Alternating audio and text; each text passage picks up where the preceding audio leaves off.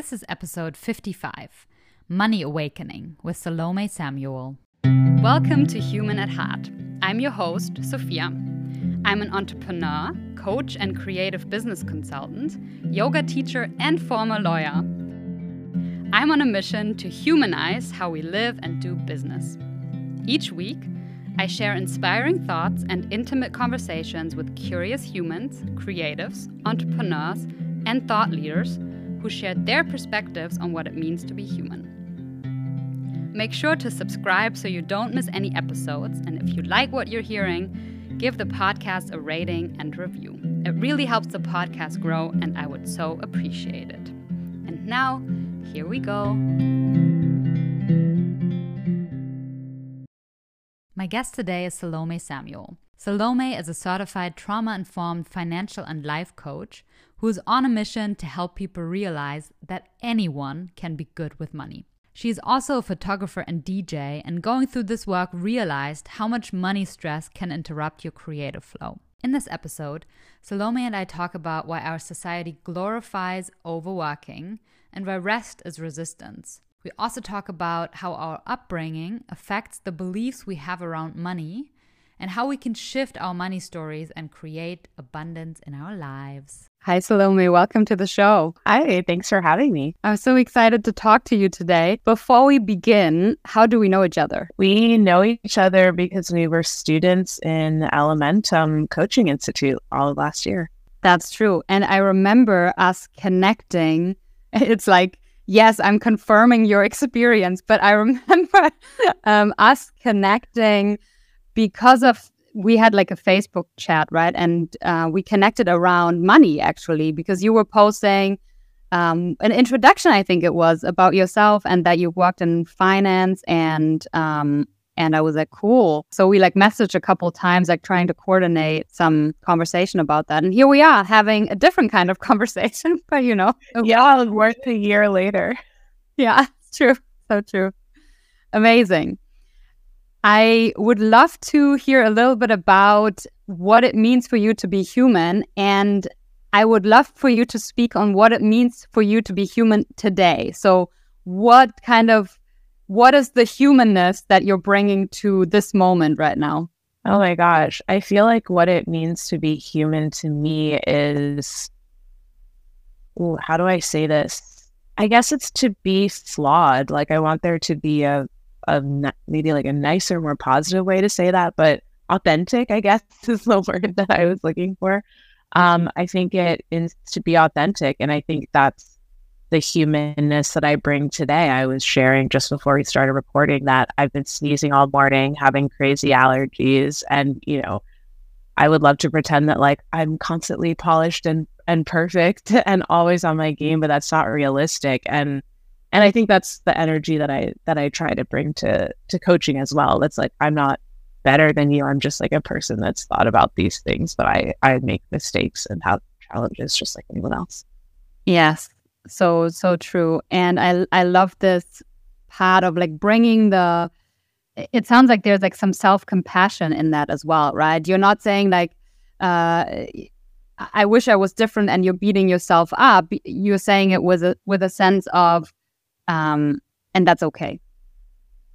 Yeah, I think that's what it means today. I think that has not always been the case for me, for sure. Um, but yeah, for now, I think it's like, yeah, how do I accept what's here and just and just work with it because all of the parts of me are worthy and valid. Mm. Mic drop. Let's sign off. That's it. End of the conversation. That's all we need to remember every day. Amazing. Yeah. I would love for us to talk about the idea of rest and doing nothing. I recently posted something on uh, my Instagram stories asking people for book recommendations. And you were the one who sent me a couple really good ones. One was Rest is Resistance, and the other one was How to Do Nothing. And I've been like reading in both books, like kind of like parallelly I'm so obsessed with this topic and this idea of resisting the, you know, what's called one of the books, um, attention economy. And I would love to know how you got into reading those books, like what prompted it, where were you that made like that made you want to read this kind of information? Okay. Um I think they sort of fell into my sphere. I have a friend who has a project called Activation Residency, which is like an upstate retreat residency for, for artists. And that's where I first encountered um, Tricia, the author of Rest is Resistance, because she was leading a workshop there. And I think at that moment in my life, this was maybe like 2018, 2019, I can't remember. I don't think I really understood like what that meant because I was definitely living my life completely opposite to that. Um, and and I think it didn't really fully land for me until the pandemic when a friend had also gifted me how to do nothing. It's like a birthday present. I actually can see it on my shelf right now. Um, and I had, had this time to really slow down and reflect on how I had been living before. And I was just burning out. Like I was working full time. I was freelancing on like the weekend at night, just which we can go into. And it wasn't until I was sort of forced to slow down and sit in my house that I I noticed how like uncomfortable and challenging that was and how many ideas I had wrapped up in like what it means to be productive and like accomplished and worthy. And it's not to say that like I don't still have that programming because I 1000% do. Um, but I think it came to me out of urgency because I was in this place where, and I've been in this place in multiple points in my life where I was starting to get like physically sick from, you know, overextending myself or just constantly feeling really stressed and sleeping badly because of anxiety. Um, and yeah, there's probably like many more layers to examine in that, which could be like a whole a whole therapy session for me. But I think I came to it out of yeah, out of necessity. And it's it's something that I'm still working on and and trying to understand deeper, like how to personally embody those things. Amazing. What was well, like one lesson that you took, maybe just from the book, like how to do nothing, or from either of the books, like one lesson, even if you're still walking towards it, right? Like we always are. So maybe there's one thing you can share or two that really landed for you or keep landing well, I mean, it's been a few years since I've read both, so I can't, I don't have like super clear examples, but I think, I think the ideas that I'm personally still working through are that, yeah, that I'm, I'm worthy even if I'm not being productive. Like my worth is not tied up in my productivity. Um,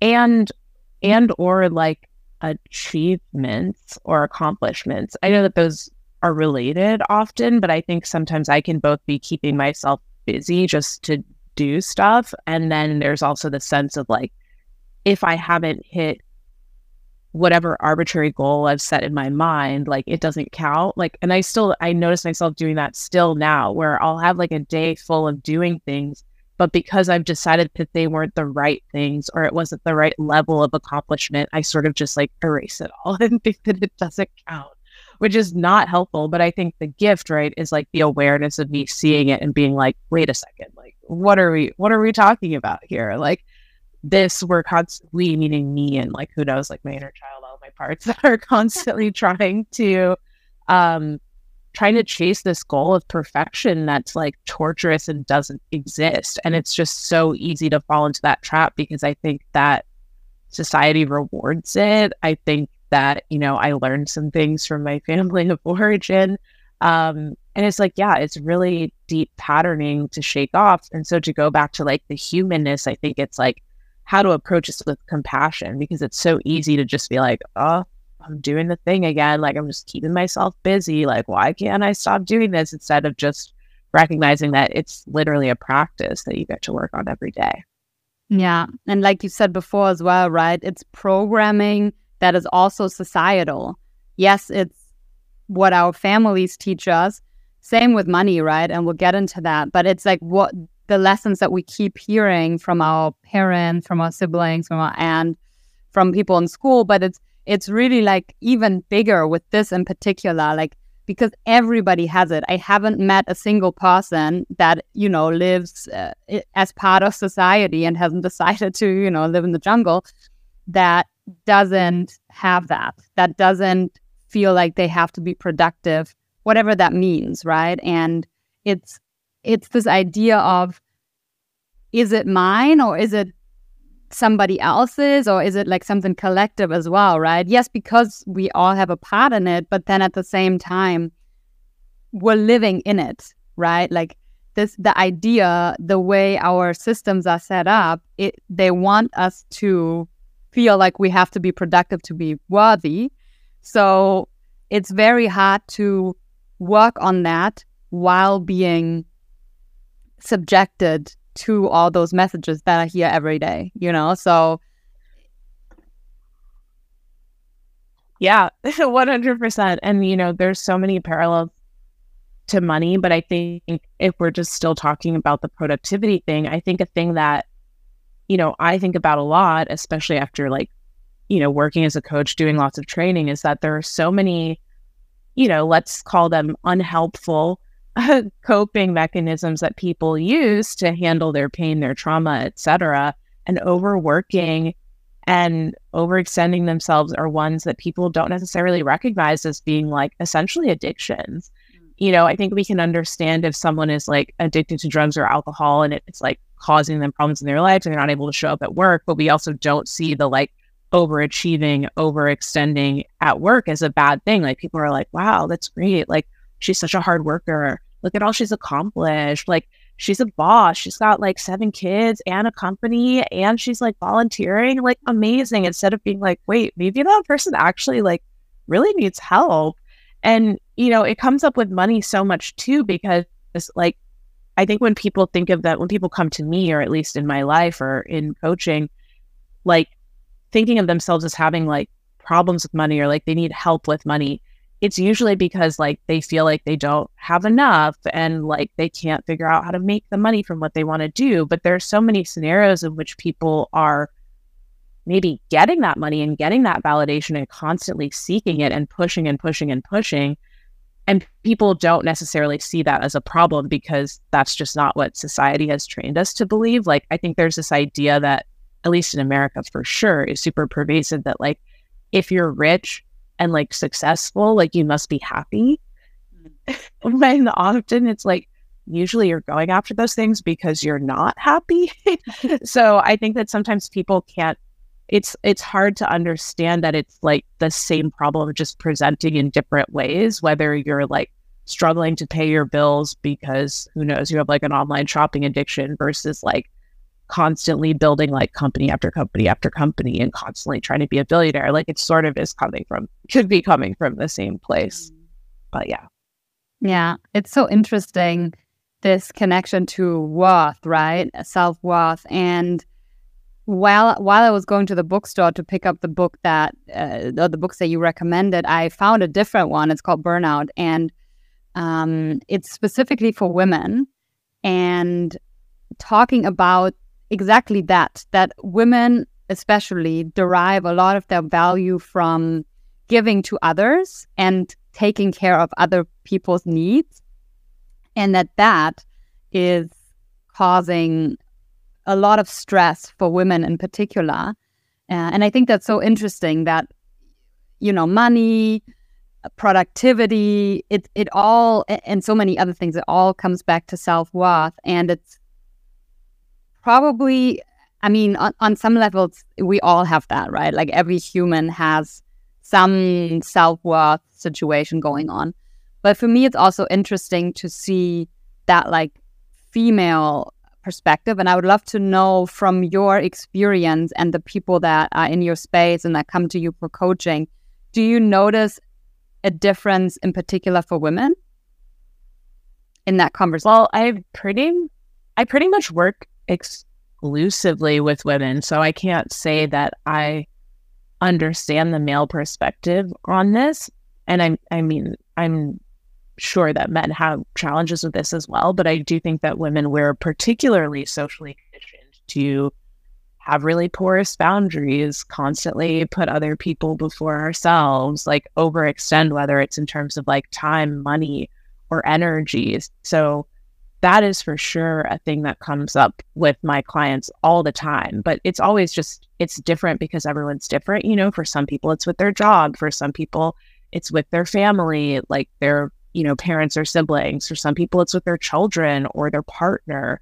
Um, and then a lot of times, you know, it can also be with yourself. And I think that, you know, there's a, I think about boundaries all the time because I think there's, I mean, they're so related in everywhere in your life, but it comes up a lot with money. And I think that, yeah, self worth is a big part of it. But I also think that self trust is like a, a huge thing that shows up in boundaries and especially with money is that people, especially women, don't tend to kind of like feel confident or trust themselves to make certain decisions with money, to believe that they could be good at money, to like stick with the budget or like, you know, whatever it might be, or even to handle it. You know, I think there still is this idea in so many like heterosexual partnerships where it's like, well, the man is the one who's like gonna be in charge of the money just for some arbitrary reason. And I think a lot of women think that like they can't even touch that because it's like too complicated.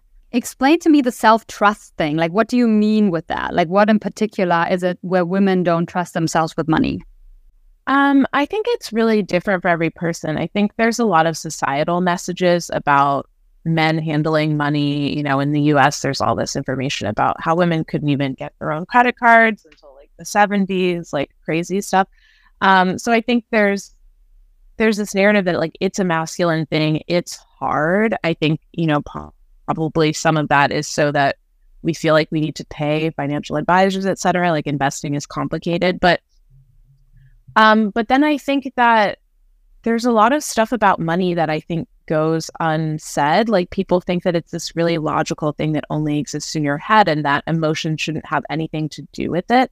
So I think that a lot of women, at least the ones I talk to, when they find themselves making purchases that feel more like emotional or impulsive or quote unquote irresponsible, which mostly means like stuff that they want for themselves, like they can see that as being bad with money, which then just goes back into all of the other conditioning that that we were talking about before.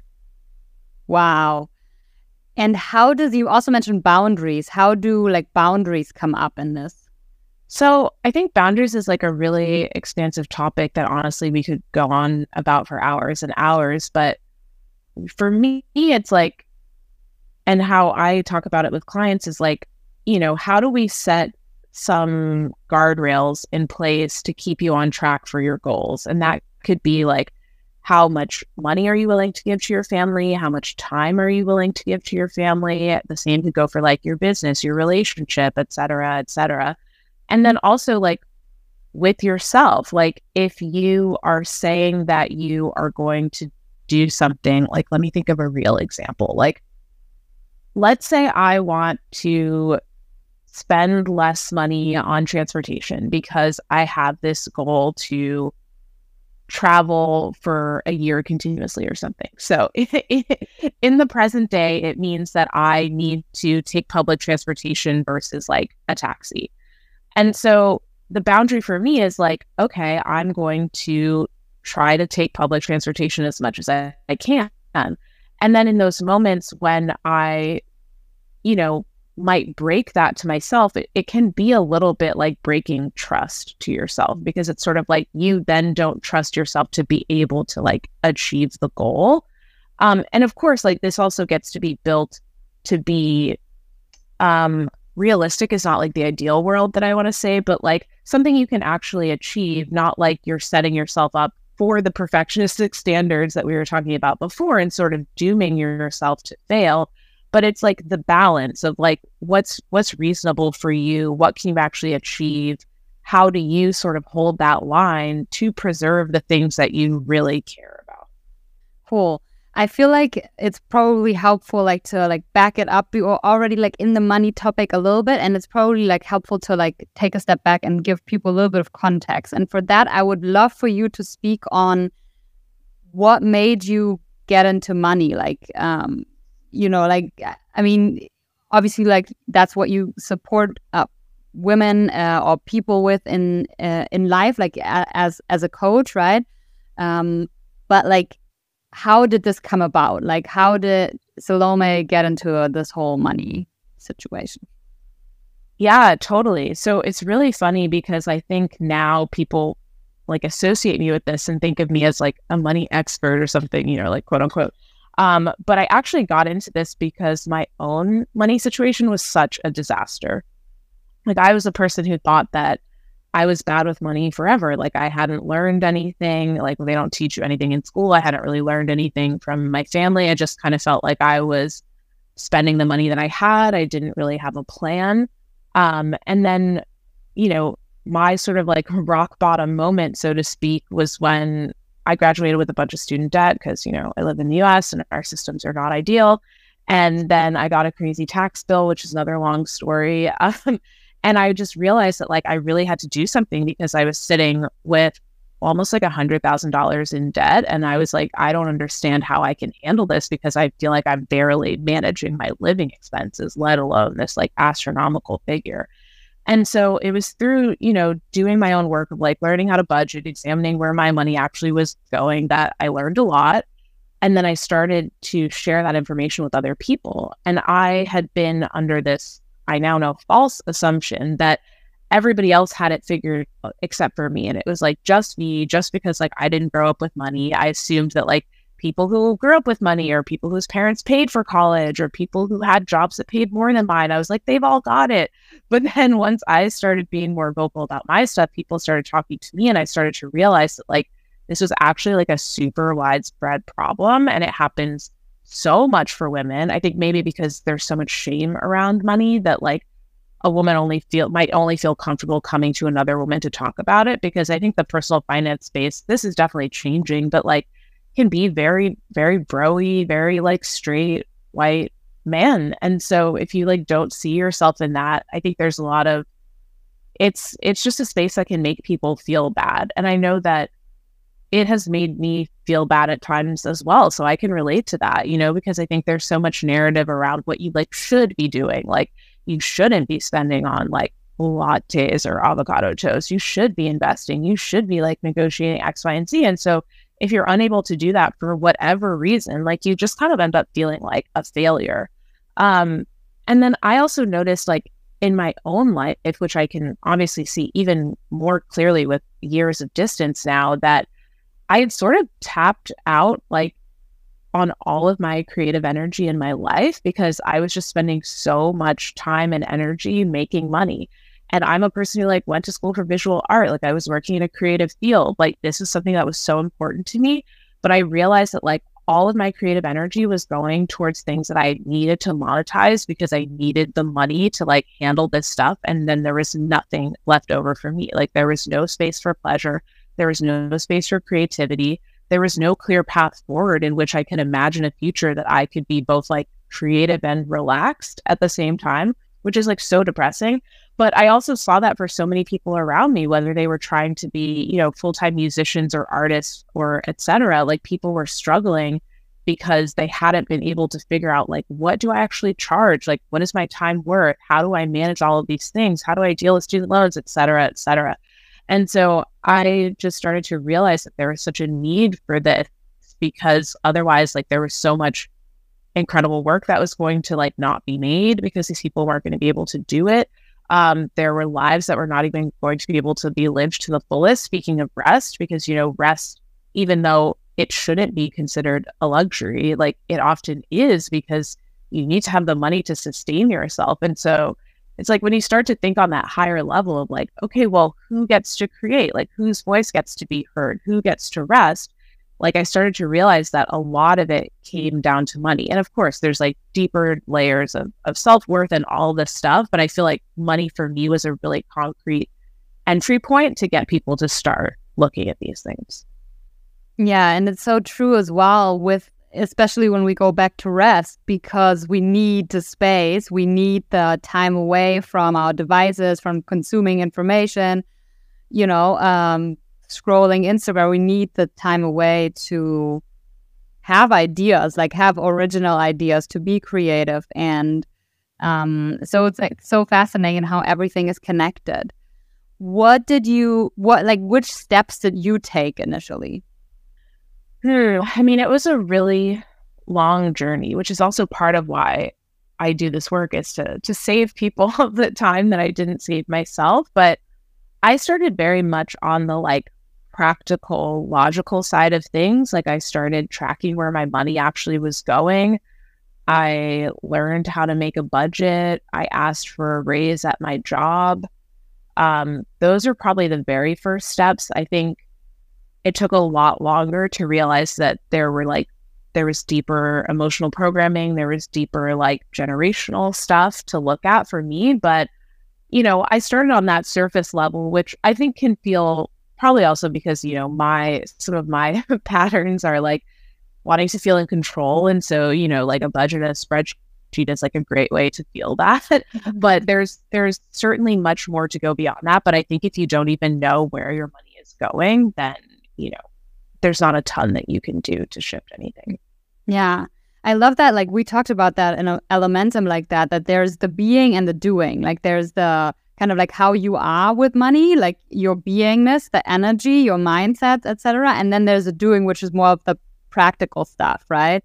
Uh, the the budget, the you know plan to pay off your debt, all that sort of stuff, and and it's both is like relevant. And I feel like I mean you know side note, but this is for everything in life. You know, there's always the practical and the the energetic and yeah like, yeah you know like the the being. Of it. So yeah. Yeah and i think that's where a lot of personal finance education like falls short which is like you know that's just like what we've had to date is like they're like it's just the facts. And if you just like follow the steps like here's how you get to success. And honestly that's how i started coaching people, I was like, oh, I'll just like teach them how to use the tools and like there will be no problems. Like everyone, the problem is that people just don't have the knowledge, right? But then the more that I started to work with people, the more that I was like, oh, it's actually just like emotional stuff and trauma that gets in the way. And for a lot of people, it's actually so overwhelming. And I know this was true for me. Like it took me months and months to even face tracking my spending when I knew that I had to do it because I had so much shame about like what I was going to find.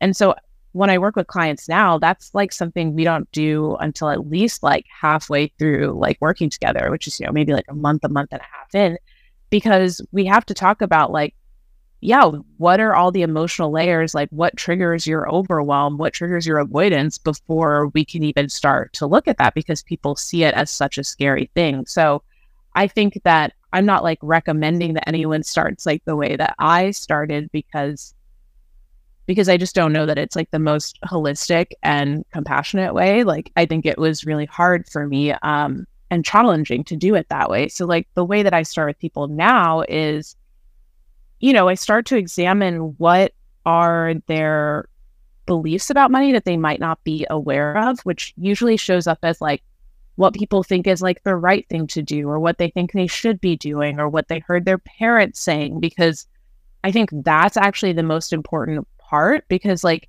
yeah you can make a budget all you want but you're not going to stick to it if you if you believe that like having money would make you evil like there's no way that like you're going to want to then accumulate money even if that's so subtle that you don't notice it.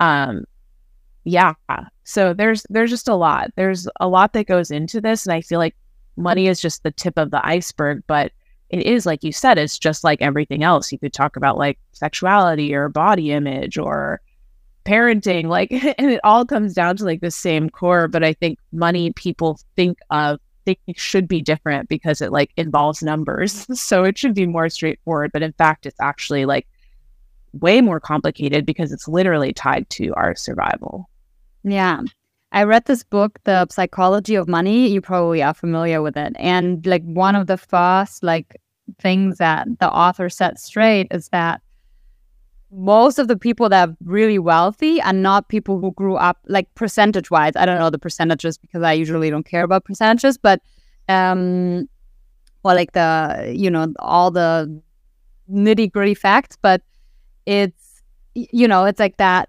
it's really like how you are with it and it's not necessarily uh, yeah just the people who grew up with it and they you know just happen to know it's also you know somebody who saved a little amount but for over a long course of time you know and it, so like it, it's very interesting uh, this this whole conversation. And um, let's stay on the on that like mindset stuff for for a bit. And i would even like encourage the people who are listening if you can like pause the recording and just write down money is and see what what comes right? Like i feel like that's an easy way to start. Money is what association do you have?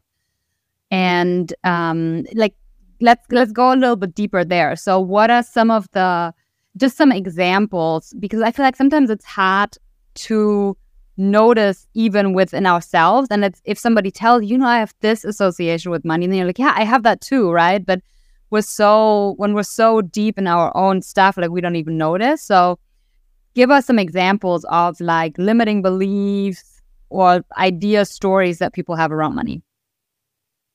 Oh my gosh, there's so many. I think that I think the really common ones are like rich people are evil, rich people are greedy.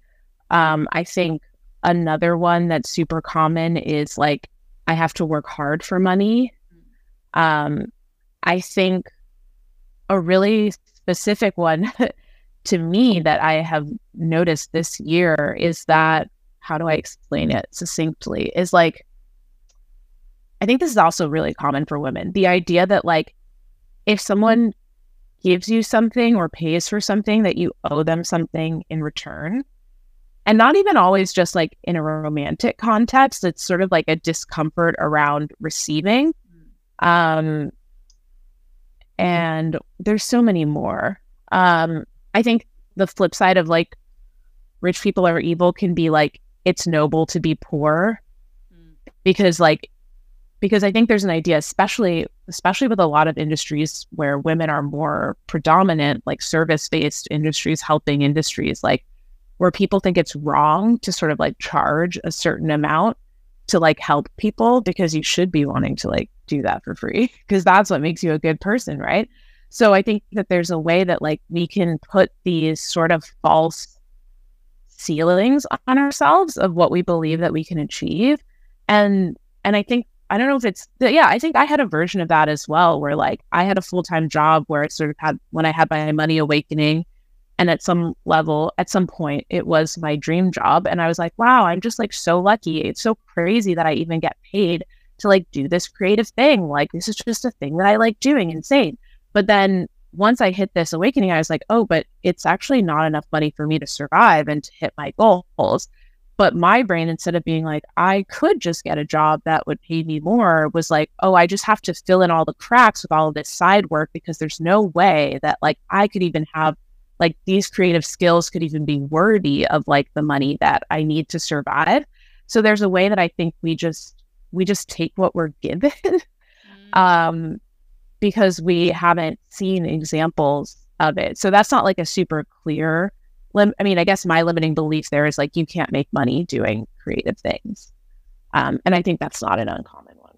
Yeah, a lot of people. But there's there's so many more levels of this. And you know, there's also things where like I I'm only worthy if I have money, right? Which goes back to the like overachieving success, you know, probably ex- explains a lot of like billionaires, you know, like because they don't like actually need that money, right? So it's like, what is the motivation? And there's probably something about like, what is it? How does it make them feel? What does it mean about them? Or what do they think it means about them if they achieve that? Yeah. And often it's the chasing of it as well, right? Because then once you've achieved whatever goal you set yourself, then there's the next goal. So it, you know, it's like, never ending and it's never enough you know and then enough like i mean that's such a potent word uh in terms of the self as well like do i like yeah yeah i think that's and that goes back to like what I think this is shifting, but like what I do also find challenging about some personal finance stuff because I do think there can be this narrative of like, well, this person only made like fifty thousand dollars a year and now they're a millionaire. So like you could do it too. And it's like, okay, sure, like there are the mechanics of how to get there, but like, is that person actually living a life that like is pleasurable and inspiring and exciting to them? Like, and so that's what I focus on for myself, but also with my clients is like, what are actually your values? And are you living a life that's in alignment with your values? Because mm. that's the most important thing because the goals are not the goals are not the goals, right? Like the destination is not the goal, it's the journey. Like if it's going to feel miserable the entire time that you're like scrimping and saving to be able to retire at like age 40, then like what is the point? Because then you're just going to get there and be like, what is my entire life? Right. Yeah. So I think the question is like, how do we find sort of like purpose and pleasure in the journey? Just not to say that like every money thing you're going to do is going to be delightful because there are like compromises and sacrifices that get to happen, but like, do they feel right? You know? And so back to my example of my imaginary boundary example, it's like, yeah, maybe like I do really want to take a year off and travel around the world. And that is so delicious and so enticing to me that, like, yeah, giving up an Uber every once in a while is like okay, you know? Mm. But it's like, I think that I I know for sure that I fell into the trap of feeling like I just needed to like get there faster. I needed to pay off my debt. I needed to sacrifice and deprive myself.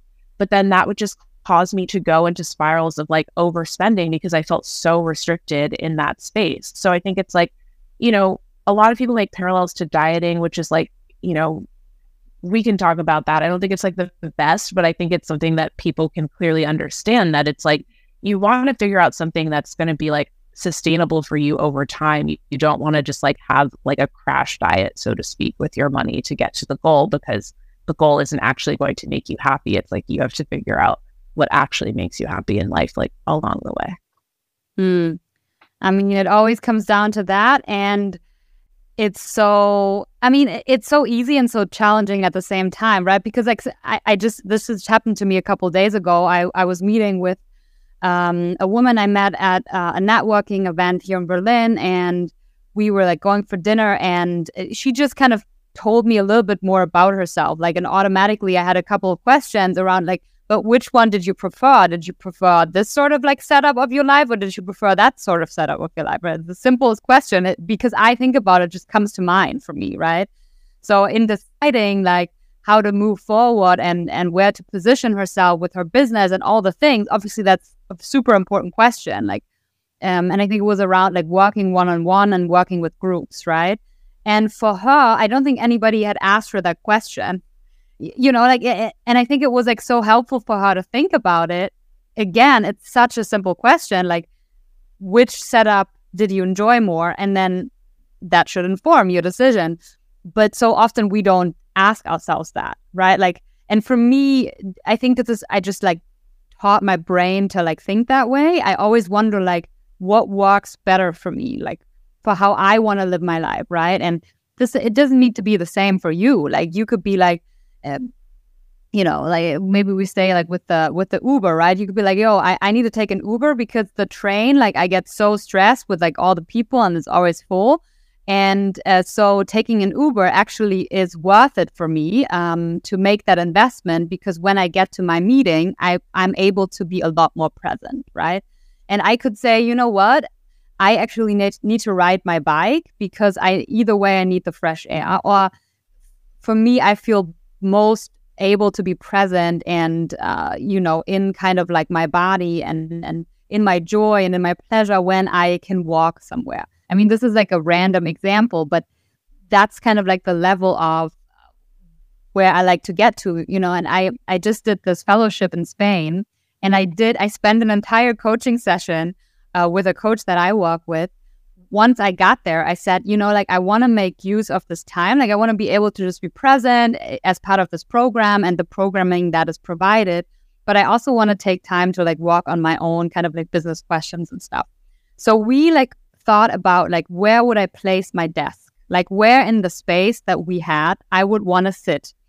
And um how much time each day would feel good for me in terms of I feeling like I have worked on my business, right? And like that's like how nitty gritty. And then I was like going through the entire building, was like, oh, there's this one spot in front of a big window. And the next day, I that's where I placed a desk and that's where I was always sitting, right? And then I realized, you know what? Um, actually like two hours a day of working on, you know, some kind of like goal or some task I want to complete for my business, that's enough for me. And even on a day that's completely open, if I did two hours, I'm good. And if there's like programming on a day, like we're going somewhere to visit a local business or we have like a kind of like community event and the day is full, two hours, we don't need them, right? So because the day is already too full. And it's those are simple things. Like you don't need any money for that. You you know, but to ask ourselves even on that like kind of like miniature level, like what works for us and what doesn't, like it it, may, it makes all the difference. Absolutely. And I think that that's a thing that so many women, I think, have not really been given the space to consider. Like, what do you even desire? What do you even want? Because I think that so much of our social conditioning is about the shoulds. And it's like pleasing your parents and pleasing your family and pleasing your teachers and then pleasing your partners. And I think a lot of people wake up, you know, and they're just like, wait, what do I actually want? Like, how did I get to these places? I just sort of followed the path that somebody else had laid out for me. So, even though those things are really simple and free, like they can be so hard for people. And I think that that's why a lot of people can benefit from working with a coach because I find that sometimes I ask people those kinds of questions of like, what do you even want? You know, like people will say, like, oh, I want to be able to retire at this age or I want to make this amount of money. And I'm like, okay, but why? Like, yeah. why? Like, what does that get you? Like, where do you go after that? You know? And people don't always have the answer and that's fine but you know it's like how do we sit in that space of of exploration and creativity and openness and and also to what you were saying it's like these things also get to be completely unique to you and they also get to be negotiable like it could just be for a season that like i'm going to decide that i'm taking the ubers and then next year i probably will have like a totally different goal a totally different totally different life alignment and so but yeah, I think it takes a lot of presence, introspection, compassion, vulnerability to really sit with yourself at any given moment and think about like, what do I want? Like, what do I even want to do? I think that for a lot of people, because I thought that like, I always thought that I was like a super decisive person. And I think I am in some ways. But sometimes it can be really challenging to be like, well, my friend invited me to do this thing. Like, do I actually want to go or do I just feel like I have to go? Like, do I have the energy? Did I want to go when I agreed to, but now I don't want to go today? And like, can that be okay? Um, and I think sometimes even starting really small with like, what do I want to eat? Like, what do I want to order at this restaurant? Like, now that I'm eating it, how am I feeling about it? Do I want to finish this thing or do I want to just like put it aside, you know? And these seem like really trivial small questions but it's like these are actually the building blocks for like how you learn to really trust yourself and feel confident in your choices because you can't just start out with like oh should i move to this country or should i marry this person like those are so hard mm. you have to like break it down to to the smaller pieces but yeah it's a constant practice mm. how do you make those decisions i think that's like a helpful thing to speak on like when you know when there is an opportunity, somebody asks you to go to an event or to dinner, um, and you're like, wait, do I actually want to go? Like, do you have a process? I do. It definitely needs, not needs, but it's getting more fine tuned over time. Or like, I'm also gathering data from noticing the patterns.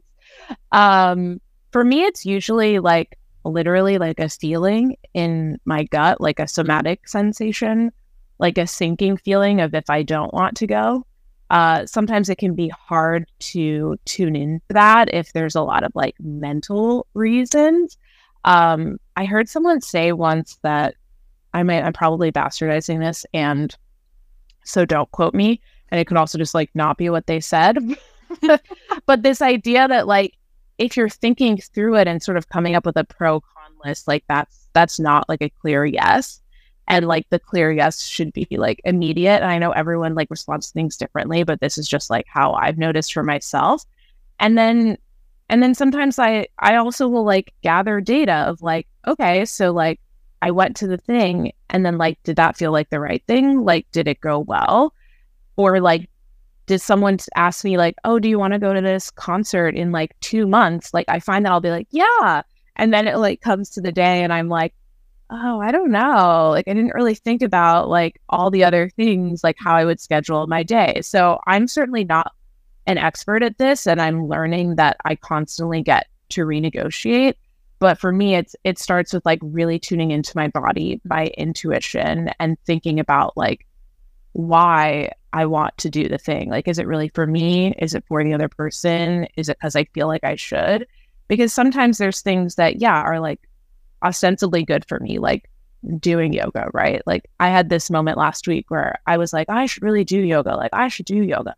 And then I was like, what is this like should? Like, I've just set up like doing yoga as this like punishment or this like homework that I like have to do, or else I'm what, like a bad person? I'm like off of my fitness goals. I'm not that mindful.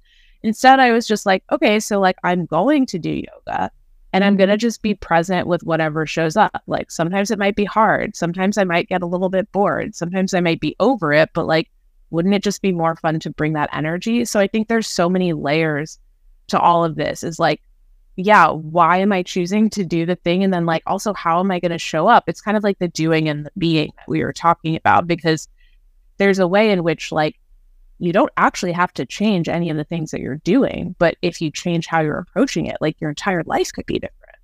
Mm. Yeah.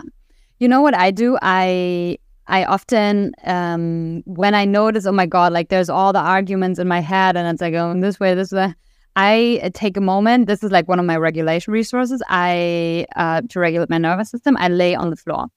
So uh, and like usually when I lay on the floor, like the it, it takes a, a little bit, but then I get like that a sensation or that clarity as well, like what you were talking about. And for me, it's like connected to like laying on the floor. It, it's really um, and I feel like we we all can kind of find these ways. You know, maybe somebody who has to step outside and feel the sun to get clarity. Yeah. Yeah. There's another thing I really want to know um, because you mentioned this thing that uh, this like idea that I cannot be creative and make money, and I you said it's a very common thing. I know it, and I would love for you to share um, if you're okay with it. Where are you with that? Like, where where are you?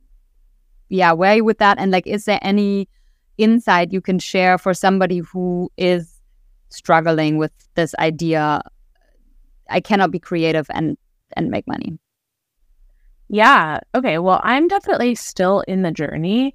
And I also want to say that, like, I, the way that I interpreted this was like the only way that I can be creative and make money is if I'm working in a semi corporate structure, like I'm working for a brand or I'm doing, etc. Right.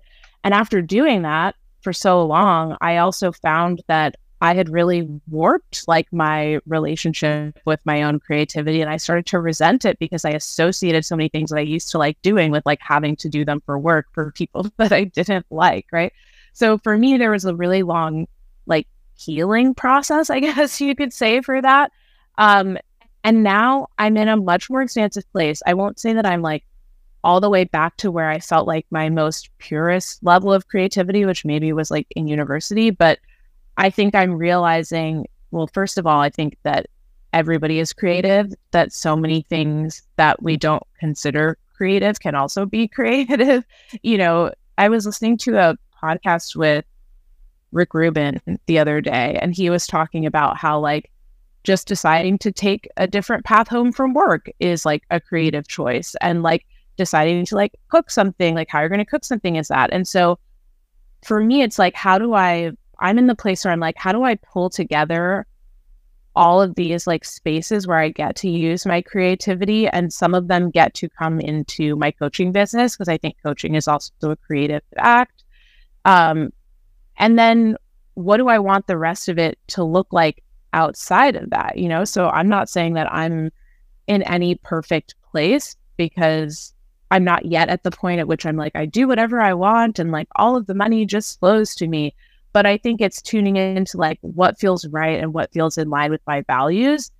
And then how do I then sort of like trust that direction and go in that direction? That feels really vague, but I think I'm in a space where it's starting to heal and I'm starting to feel like I'm getting directed into the places where that can be true, where like being creative can lead me to making money in a way that also doesn't feel like I'm selling out on myself. Mm. Yeah, I love that. And I would love to uh, hear as well because we were talking a lot about like what we actually desire and how we want to live our lives. Um, is there anything that you want to put on the record around like a desire that you have or, or a big dream or goal? Oh my gosh. I think that well first I want to acknowledge how how much I have done to get to this point and how in so many ways I am living so many of my dreams. Um I think for me it's just a lot of it comes around like ease and pleasure. Like my goals are like I want to be enjoying myself as much as possible and I want to feel relaxed. I don't ever want to feel rushed. I don't ever want to feel like I'm doing something that I really don't want to do. Like there's always some stuff that you kind of have to do. Like I don't want to I'm not going to love doing my taxes, but how can I like appreciate that like, you know, it pays for the roads or whatever or that like i get to pay my accountant and like she has a job you know like there's there's really small things um yeah i think because i think for so long i was caught in the trap of like well i'll never be happy until i pay off my debt or i'll never be happy until i work for myself or i'll never be happy until i find the partner get the dog or have the apartment et cetera et cetera but it's like just such a recipe for suffering and I was actually just thinking about this yesterday because some friends of mine and I tried to go to the beach. And I was like, wow, I haven't really like properly gone to the beach and gone swimming yet. Well, this year in America, I haven't in Mexico, but um, we were on our way there. And literally, like the moment we set foot on the beach, it just started pouring. And like, we ended up having to like huddle behind this apartment building. We were just like eating our sacks on the ground. And there was a way in which I could have been like, well, that really sucked. Like, so terrible. Like, I didn't get to do the thing that I wanted to do. But I was reflecting back on it and I was like, but I actually had like a lot of fun. It was really hilarious. I used my beach umbrella as like a rain umbrella. like, I ate this, I ate this burrito and we just like laughed and then we just rerouted, right? So I think for me, yeah, my big goals are just like pleasure and ease. Like, sure, there's a lot of things that I would love that money mm-hmm. is probably required for like a beach house in Mexico or like various homes around the world that people could visit me in. But I, when I really tune into it, I'm just like, oh, time to like cook myself a really nourishing meal with like delicious produce is also like such so high on my list. Like that's just as pleasurable as having like a super fancy trip sometimes, you know? Yeah. Yeah, and I, I hear you on the it's kind of like the simple things, right? To kind of like live in appreciation and awareness of the simple things.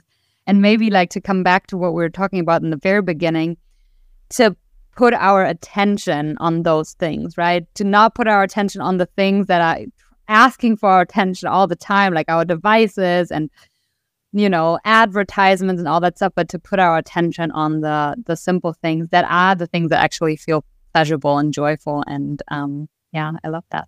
Thank you so much for being a guest. I, I love talking to you. Yeah, thank you. I feel like there's there's so much to think about here because because as we talked about, like all of these things are so connected. It's like self worth and productivity and rest and gender and money. Um, so yeah, it's beautiful to just come back to like, yeah, what do we actually desire and like mm-hmm. how do we want to be living our lives because i think that's the most important questions that we could be asking ourselves yeah and the starting point always right? Even when it is about the relationship with money or the relationship with time and attention and presence like to what end you know? Um so yes i love it. Thank you so much Selomé. Thank you. It's been a pleasure. Thank you for listening to Human at Heart. You can sign up to be part of my community at sophiaonearth.com and follow me on Instagram at sophiaonearth. Until next time, stay human.